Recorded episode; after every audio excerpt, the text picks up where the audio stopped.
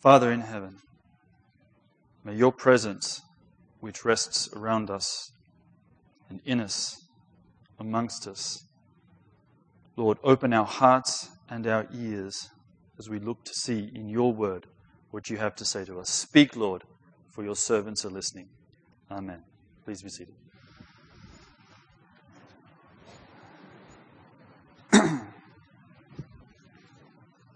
These lights are quite bright. Shalom from Jerusalem. Shalom. It is my privilege and pleasure to come and speak and to, to look at this text um, from the scriptures. Now, I want to um, start by saying that the Gospels are finely crafted texts.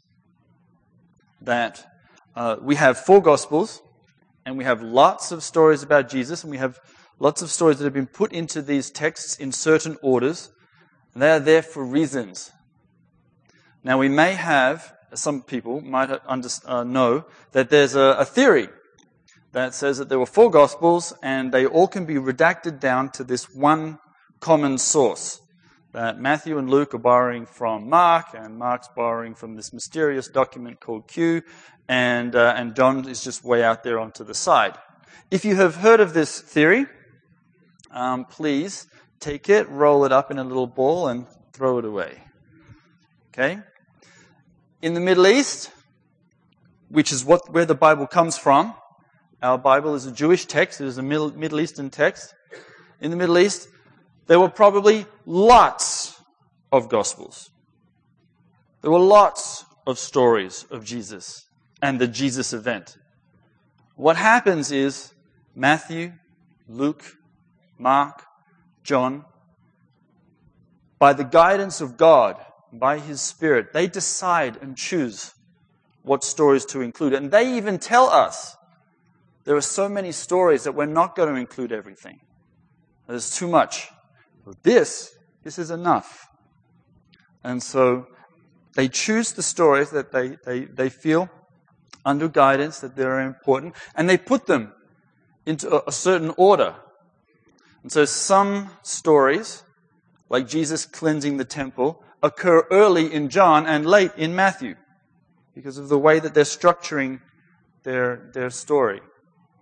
And so you have these stories that are packed with meaning, even as to why they're in their order, they have a meaning. So when we read this text, we've got to put it into context. We should, should ask ourselves two questions whenever we read the Gospels. Two questions. What does this tell me about Jesus? And how do I become a better disciple? So we'll study this text and we'll wrestle with it. We'll, God will speak to us and we'll come, we'll look for those answers. What does this tell me about Jesus? And how do I become a better disciple? So let's have a look at our text. This is the parable of the tenants in the vineyard. And it is placed by Matthew in here at the, at the, as Jesus has entered Jerusalem. Now, does Jesus just say this parable when he's in Jerusalem? He's probably said this parable lots of times.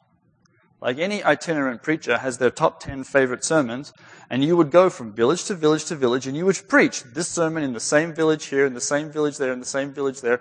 So Jesus, Yeshua as we, we call him in, in Hebrew, he's probably preached this a few times.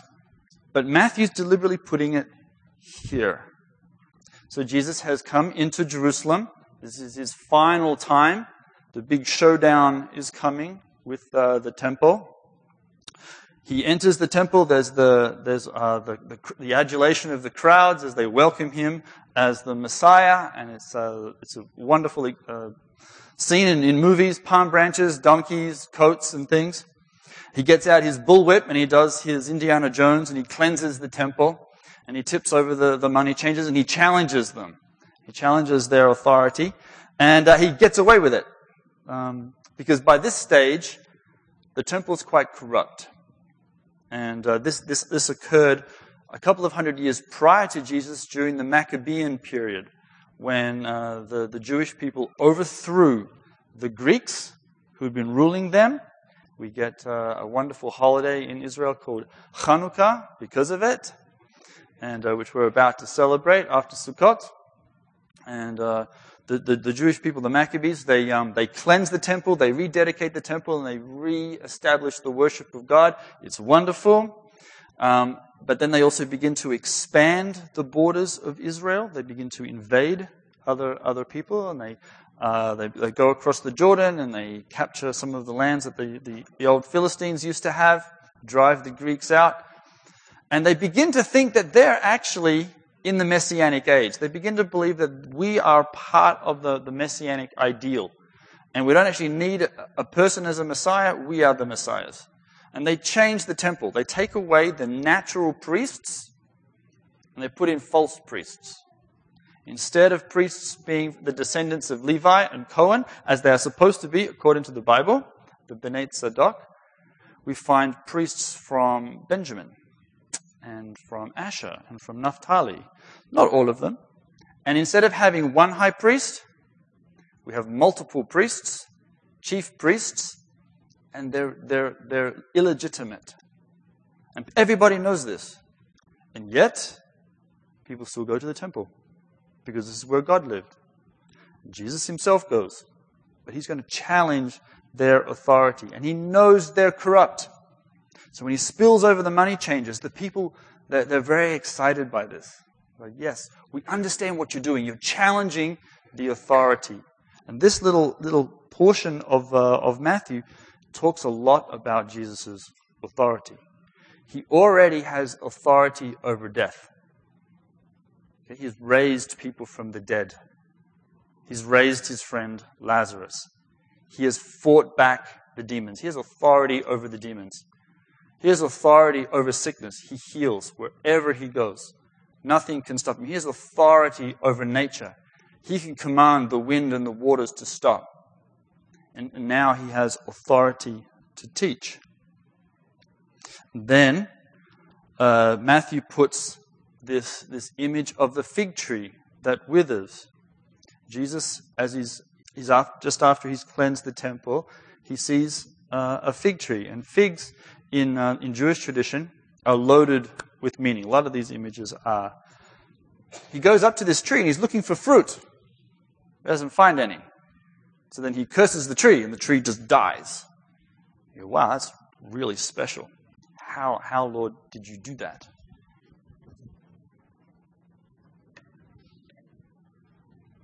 Well, it's not about the fig tree not having fruit, because the Gospel of Mark deliberately tells us that the, the fig tree, it wasn't the season for figs.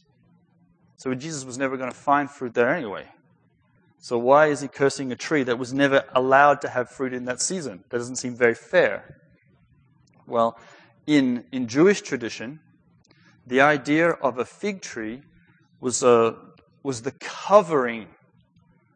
Um, the first time figs are ever mentioned in the Bible is where? Genesis, that's right. And that's because we've got to cover our nakedness. And, um, and so Adam and Eve, they make, they make a disastrous decision. They, they uh, eat of the forbidden fruit. They discover that they're naked, and they decide to cover themselves with, um, with figs, which is a rather an embarrassing thing to do because figs have a special sap in their leaves, which actually makes your skin red and itchy. Okay? So I'm sure that God, when he comes down and sees Adam, probably goes, I bet that's uncomfortable. Okay? And, um, and that's, that's a good, good effort, but I'm going to do my best. And he, he actually makes real clothing um, for them.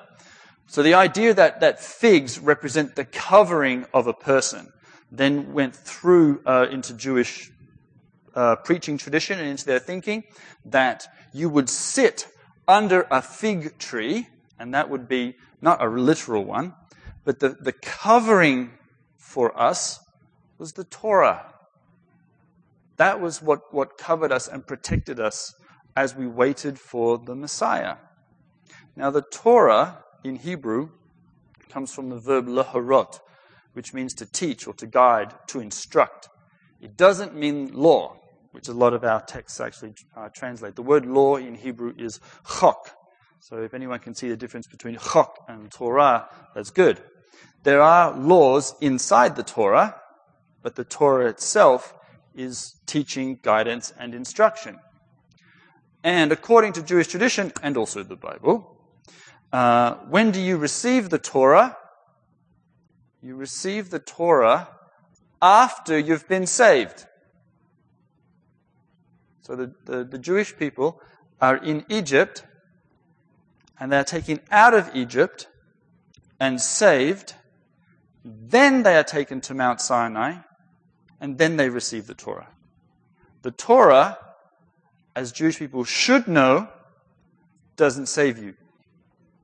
It is a covering. What does it cover?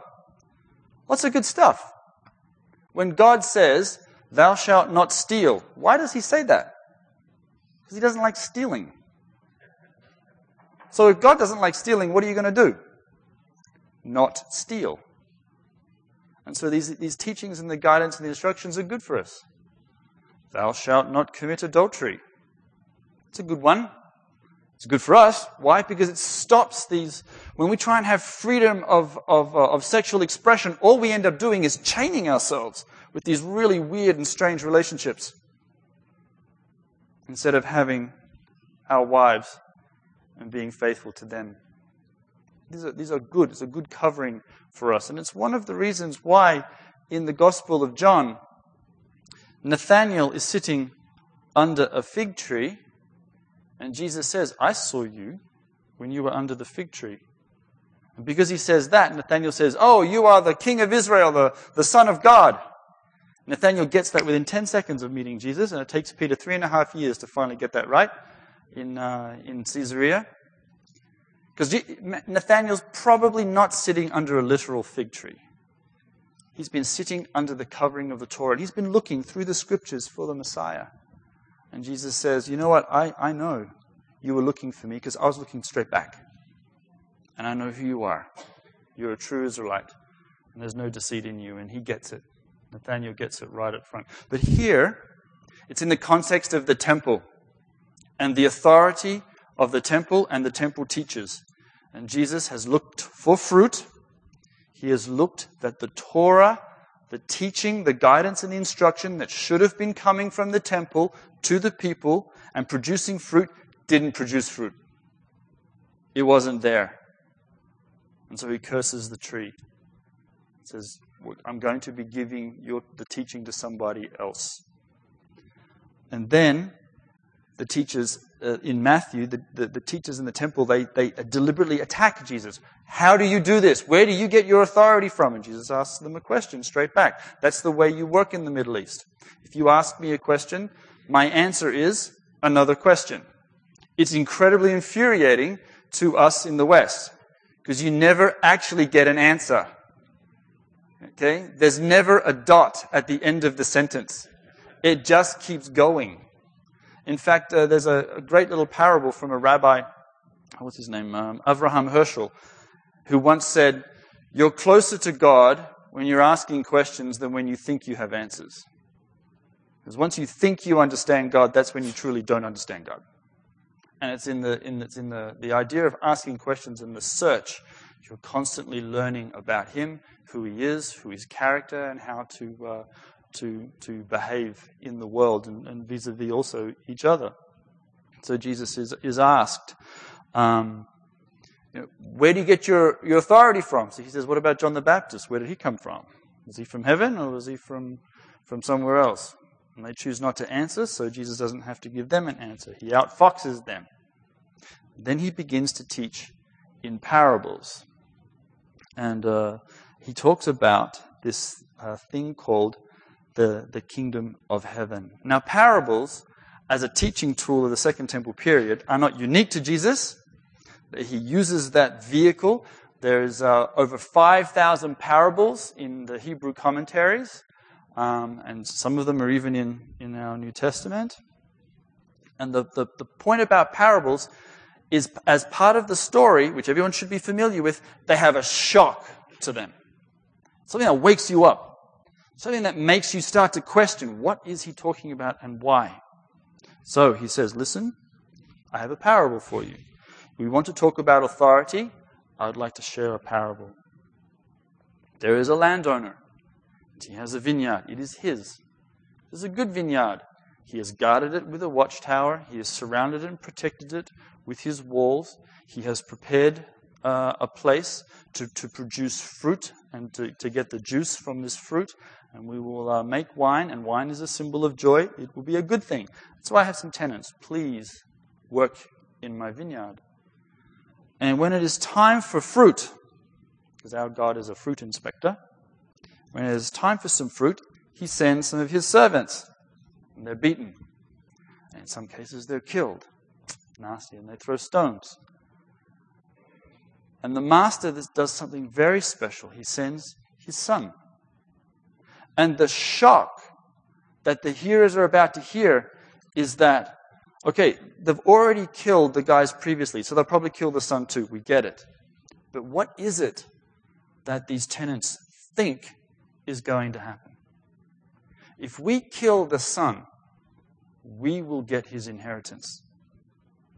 On what planet does that ever happen? You don't ever go to a lawyer and say, listen, I know we're about to read the will, but I've actually just offed the guy, okay? So I'll take his place. Is that all right?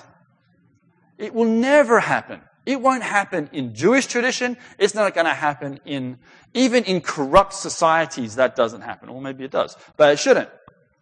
But in the Jewish world, there is no way that would happen. It's a shock. Who are these people and what do they think is going on in their brain? How have they so twisted reality that they would even think that they could fool the master? I'm working in his field. I'll kill his son. He won't bother us. He'll give it to me now. What madness have these people got? That's the shock. Now, the Pharisees and the chief priests, the leaders of the temple, they know that Yeshua is talking about them. They know that he is talking about them and their interpretation of the Torah and the way that they should be caring for the people. He is not talking about the people. People love him. They've just had the triumphal entry. They, some of them really do believe he is the Messiah. They've shouted it out. You are the son of David. We know who you are. It's fantastic. Bring on the Redeemer. But for the, for the, for the leaders, they don't like this.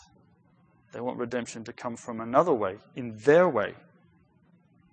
And so Jesus, he even gives them a, uh, his proof text. When he's ready to challenge and fight, uh, discuss with the, uh, the Pharisees, what verse does he bring? It's not Micah 5 2. By the way, I was born in Bethlehem, just so you know. Okay, uh, I am the Messiah. And by the way, if you don't notice, I'm riding on a donkey, so I've just done Zechariah. Okay, uh, you can call me Emmanuel if you like, if anyone wants to read the, the book of Isaiah. No, he goes to a psalm. The psalms are the prayer life of the Jewish people. We, if we were Jewish people, we would gather in our synagogues or in the temple and we would pray the psalms. You think uh, having a lectionary is a, is a new invention? No, the Jewish people had it at the time of Jesus. They read the Bible in three years. Today, Jewish people read the Bible in one year, but that's a, uh, they changed that in the Middle Ages. But at the time of Jesus, you would read the whole Bible, take you three years. And oddly enough, church, some churches still do that today, and that's where they get that tradition from. Okay? The roots of our faith, anybody who reads the text would know that uh, our, our, our, the roots of our faith are, are steeped in Jewish in, Jewish, in the Jewish people and in the way that they did things. So here we would, in the, in the Second Temple period, we would pray the Psalms. They would be our prayers. We would pray these. Every month we would go through the entire Psalms. And there's commentaries to the Psalms. So when we pray, we can actually sit down and have a Bible discussion about what it is we've prayed and what it is we mean. And he says, The stone that the builders rejected has become the capstone. Okay, some translations will say the cornerstone, um, but but that's not quite uh, literal. The, the, literal thing is the, the capstone, and the capstone is the part of the supporting arch which has no mortar in it. Okay, each brick is just put side by side, and is the force of one brick against another that actually holds the whole structure together. And the capstone is the last bit you put in. It is the most important stone in the entire building. Take that out, and the whole thing collapses. Okay, how many cornerstones do you have on a, in, a, in a building? Four. Okay, how many Jesuses do we have? Okay, one. Okay, so he's the one up top. And they have a, a little parable that goes along with this psalm that while they were building the temple, because this parable is in connection to Jesus challenging the temple authorities. There's a parable that when they were building the temple, they were putting one stone upon another, and in large parts of the temple, they weren't meant to actually cut the stone. It was meant to be a stone they just found, a natural stone. They find the stone and they're trying to put it over here. No, it, it doesn't fit. So put it over here. No, it, it doesn't fit. Put it, put it back over that way. Turn it around, twist it. It just doesn't fit. So we throw it away. It's a, it's a useless stone. And they keep building the temple. And then when they get to the final stone to put it all in place, the force of uh, one stone on another will actually hold it. They couldn't find a stone that would fit. They could see, oh, look, there's the stone, the one that we didn't want. Let's try that one. That one fits. So when we talk about the stone that the builders rejected, they, they understand again this is a temple, uh, a parable, and I know he's talking about us. I tell you that the kingdom of heaven, the kingdom of God, will be taken away and given to somebody else. The term the kingdom of God is a very Jewish term. When the, Jesus always starts all of his parables, the kingdom of heaven's like this, the kingdom of heaven's like that. This is what it's like to live in the kingdom when I'm the king. And the disciples never stick their hands up and say, Lord, what's the kingdom of heaven? Because I don't understand. It's the term the kingdom of heaven isn't in the Hebrew Bible. It's not in the Old Testament. Is in the New Testament. It appears in Jewish literature, Jewish writings, Jewish uh, preaching tradition, when we come back from Babylon. And they start asking themselves, God is our king. When did he become a king? When did the kingdom of heaven start? So, when do you think? When did God become a king?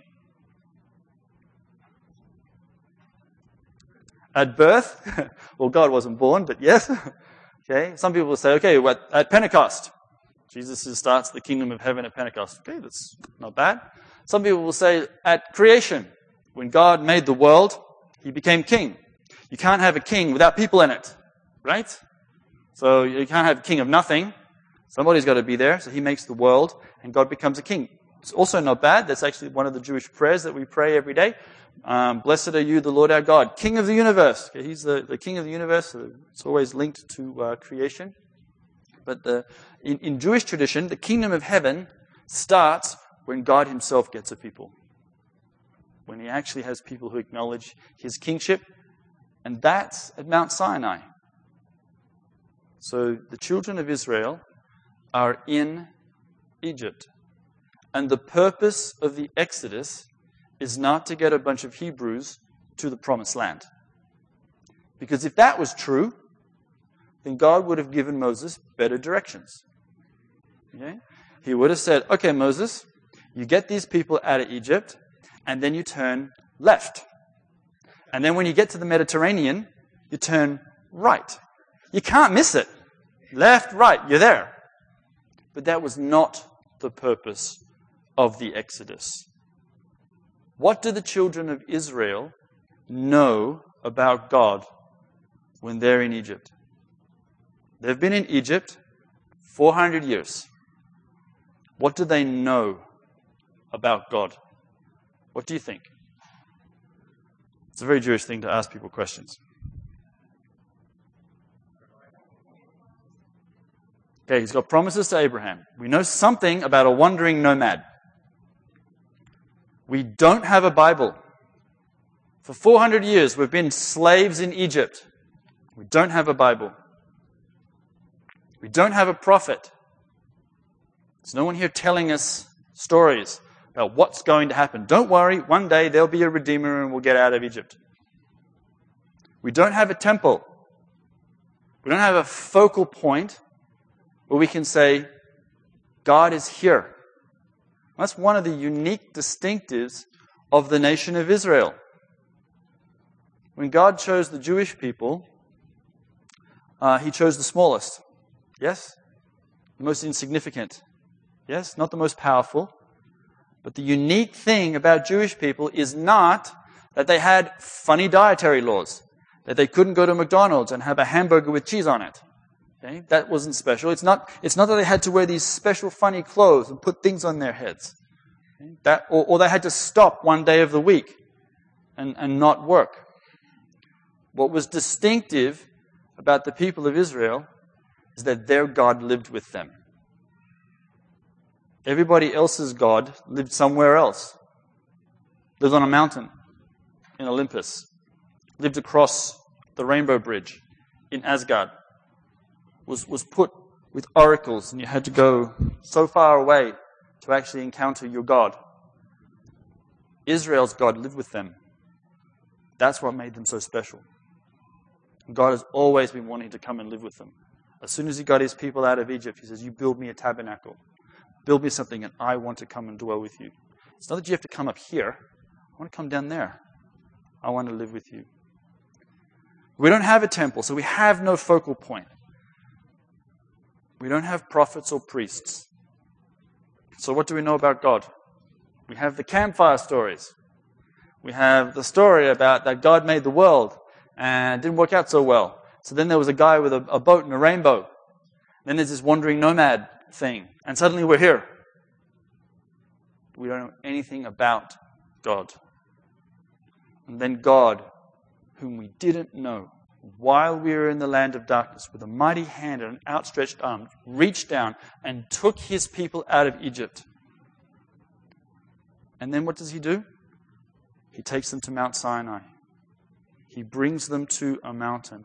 And he comes down and he says, I am the God that took you out of Egypt. He introduces himself.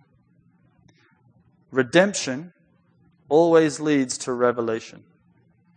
What do we have in the New Testament? Exactly the same thing. While I was a sinner, Christ died for me. When I was in the land of darkness, the Redeemer died for me and set me free. And he revealed himself. I have my own personal, and you do too, your own personal Mount Sinai experiences. But for the Jewish people, we were in darkness. We didn't know God. And then He saved us and He brought us to Mount Sinai. And then He gave us the Torah. Then He uh, revealed Himself. Then He became a king. So God becomes king at Mount Sinai. We accept His authority. We don't have land. That's not the issue. The issue is the kingdom of heaven. That God is ruling and reigning in your life and in your heart. Because when you read the Hebrew Bible, it's all about the heart. Moses says, Deuteronomy 6 6, write these laws where? On your heart. Not on stone, not in a book. Write it on your heart. And in the Psalms, create in me, Lord, a clean hands and clean heart. Circumcise your heart, the prophets say. I'll take out your heart of stone and I'll put in a heart of flesh. It's always been about the intention of the heart. And here, the king, the king is ruling and reigning in your heart. Where is the kingdom of heaven? Where is it? As Jesus says, it's near. Jesus says it's within you. Jesus says it's here. It's not the earth. The earth isn't the kingdom of heaven. We are the kingdom of heaven. The kingdom of heaven in Matthew, Matthew 11, uh, since the days of John the Baptist until now, the kingdom of heaven is forcefully advancing. Some translations, I think we're using the ESV here, right? They'll say the kingdom of heaven is suffering violence. Right? But the, the, the NIV says, no, we're forcefully advancing. That's because the Greek uh, the word is biastes, and it can either be read passive or active. You get to pick. And most translations chose the passive, um, but the NIV went a bit more aggressive. And the kingdom of heaven is forcefully advancing that even the gates of hell won't withstand it. And the kingdom of heaven is slowly but surely building. You and I are members of the biggest gang in history. there are over 2 billion people, right? who call Jesus Lord. And in Israel, that is attractive. Even though the Torah of the current rabbis forbid Jewish people from going into a church, Guess what happens every day at Christchurch? They come. And at Christmas Eve, they come in huge numbers. So a couple of uh, months ago, there was an Orthodox group that was inside the church. Orthodox. Can you believe that? With the peyot and uh, the tzitzit. And we were having a discussion. We were trying to dis, uh, discern some passages from uh, the book of Isaiah, Isaiah 48. And then in walked a group of secular Jews. So Jews who are chiloni, they just, uh, they don't believe in anything, atheists. And um, the first thing they did when they saw some Orthodox Jews sitting inside a church, uh, they didn't even talk any, didn't have any clue of talking to me at all. They looked at the, uh, the Orthodox and said, "What are you doing here? You're not allowed to be here. I'm allowed to be here. You're not allowed to be here." And so, what do the Orthodox do? They started arguing back with the, with the, with the secular people. Don't you tell me what I can't do. If I want to be inside a church, I can be inside a church. If I want to take his Bible, I can do that. And I'm just watching this argument happen and thinking, wow, this is great. Awesome. People get really excited. So, Israelis often ignore, well, currently, the Torah of their current rabbis. Even though they are told, don't do this, it's forbidden. Sometimes that becomes attractive. You tell people, don't do something, they often go and do it. So at Christmas Eve, you would think, why do Jewish people want to come and see what we do at Christmas? You know, this pagan festival of tree worship and all this kind of stuff. Think, oh man, Israelis love it. So what do we do at Christ Church? We get the biggest tree we can find. We decorate it up with lights and everything. We put presents everywhere. We get uh, Christmas cookies and mulled wine, which is an excellent missionary tool, by the way. Okay. And uh, yeah, and uh, you give people a little bit of a drink. And then um, Israelis will gather in groups of 50 and 60. We'll have two and a half thousand of them in that one night. We'll say, guys, what do you want? Do you want the Maccabees or do you want the donuts? Do you want the fluff or do you want the real story? And so, no, you tell us the real story. Great. And I'm going to tell you a Jewish story. I'm not going to tell you a Christian story. I'm going to tell you a Jewish story about a Jewish boy born to Jewish parents in a Jewish town as the promised Jewish Messiah. And two billion people are going to read this story in the next 24 hours. You don't want to miss out, do you? No. Good. Here's the Gospel of Luke in Hebrew. It's, it's fantastic. The kingdom of heaven is growing and building. When you look at the Middle East, it sometimes looks pretty bad. And that's because it's true, because it is pretty bad. And people are being killed for their faith. And even if they don't believe, they're just being killed anyway because they're not like me. And there seems to be lots of darkness and confusion, and death and destruction and hatred and rage. But in other parts of the Middle East, like Israel, there are more and more people coming to faith in the Messiah. And that is good news. And that includes Arabs as well as Jews.